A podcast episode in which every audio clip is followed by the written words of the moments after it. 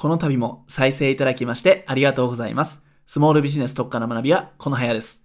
今回はおすすめを提案するセールスを成功させるには簡潔さが大切というテーマでお話をしていきます。まあ、セールスのお話なんですが、こういった文言、見たことがある、聞いたことはないでしょうか本好きのスタッフが選ぶ今月のおすすめ書籍ピックアップということで、まあこういったチラシだったり、上りだったり、まあ、こういうコーナーがあるよ、なんていうのをこう、えー、目にしたことある方結構いるんじゃないでしょうか。で、私自身個人的にもね、こういった書籍、おすすめされているものっていうのは非常にありがたいんですよね。なんでありがたいかっていうと、おすすめされているってだけで、何百何千とある作品、書籍の中からこう見たときに、まあ、選びやすいんですよね。そんなたくさんの選択肢の中から一つ今の自分に合ったものを選ぶっていうのはなかなか骨が折れる作業なので、このおすすめをされているってこと自体、まあ、ありがたいことであり、まあ、選びやすい。で、私以外もそういうふうに思う方いるんじゃないでしょうか。あらかじめ買う本が決まっていれば別なんですけども、まあ、いまいち何買おうかなとかね、ちょっと物色しようかなっていう段階では、なかなかね、あの、ピンとくるものが短時間で見つかるってことはないと思いますんで、おすすめっていうのはそれだけ選びやすいと。まあ、単純にお勧めされていたり、特集組まれていたりすると気になるのではないでしょうか。で、おすすめ以外にも一番人気みたいなものもありますよね。今すごい人気ですっていう風に、えー、まあなんかポップかね、まあ帯なんかがこういう風に、あの一番人気と表現されていたら、まあおすすめと同じような効果があります。これ心理実験でも実証済みですよね。バンドワゴン効果とか、社会的証明なんていう、まあ、詳しくはね、まあ、調べてもらえばいいんですけども、まあ、そういう心理学の方でも、こういった一番人気とか、多くの人が選んでるよみたいなのは、かなり、えー、効果があるよということはもう証明されています。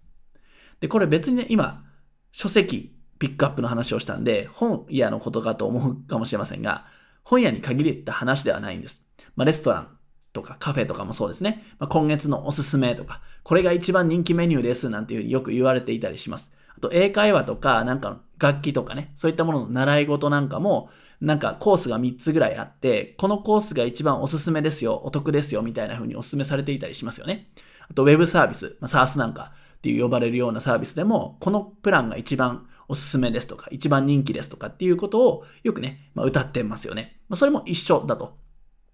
別に本屋に限った話ではないということになります。で、この選ぶという手間を、ここね、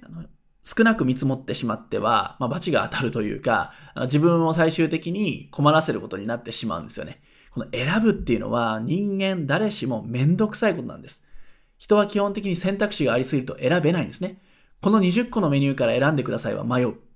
ですけれども、これがいいですよなんていうふうに言われたら、まあ、選びやすいですよね。まあ、20個ではなくて、例えば3つに絞られていたら非常に選びやすいと。いうことなので、この選ぶのがいかに大変かっていうのは頭の片隅に入れておかなければ、このセールスってところに限って言うと、やっぱり困ってしまうことになりますよということです。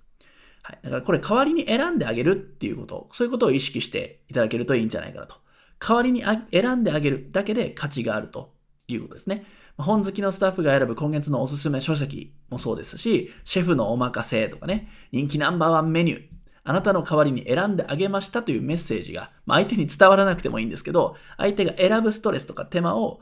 軽減できると。これなら楽にこれ選べばいいやっていうふうに思ってもらえるメッセージを作っていく必要があります。でぜひね、まあ、こういった話を聞いたらすぐにね、実践をしてみてください。何を実践すればいいかっていうと、もうご想像がつくかと思いますけども、おすすめ商品を作りましょうと。例えば、初心者にはこの商品がいいですよとか、初心者はこのセットがいいですよ、このメニューがいいですよっていうふうにお勧めしてあげると。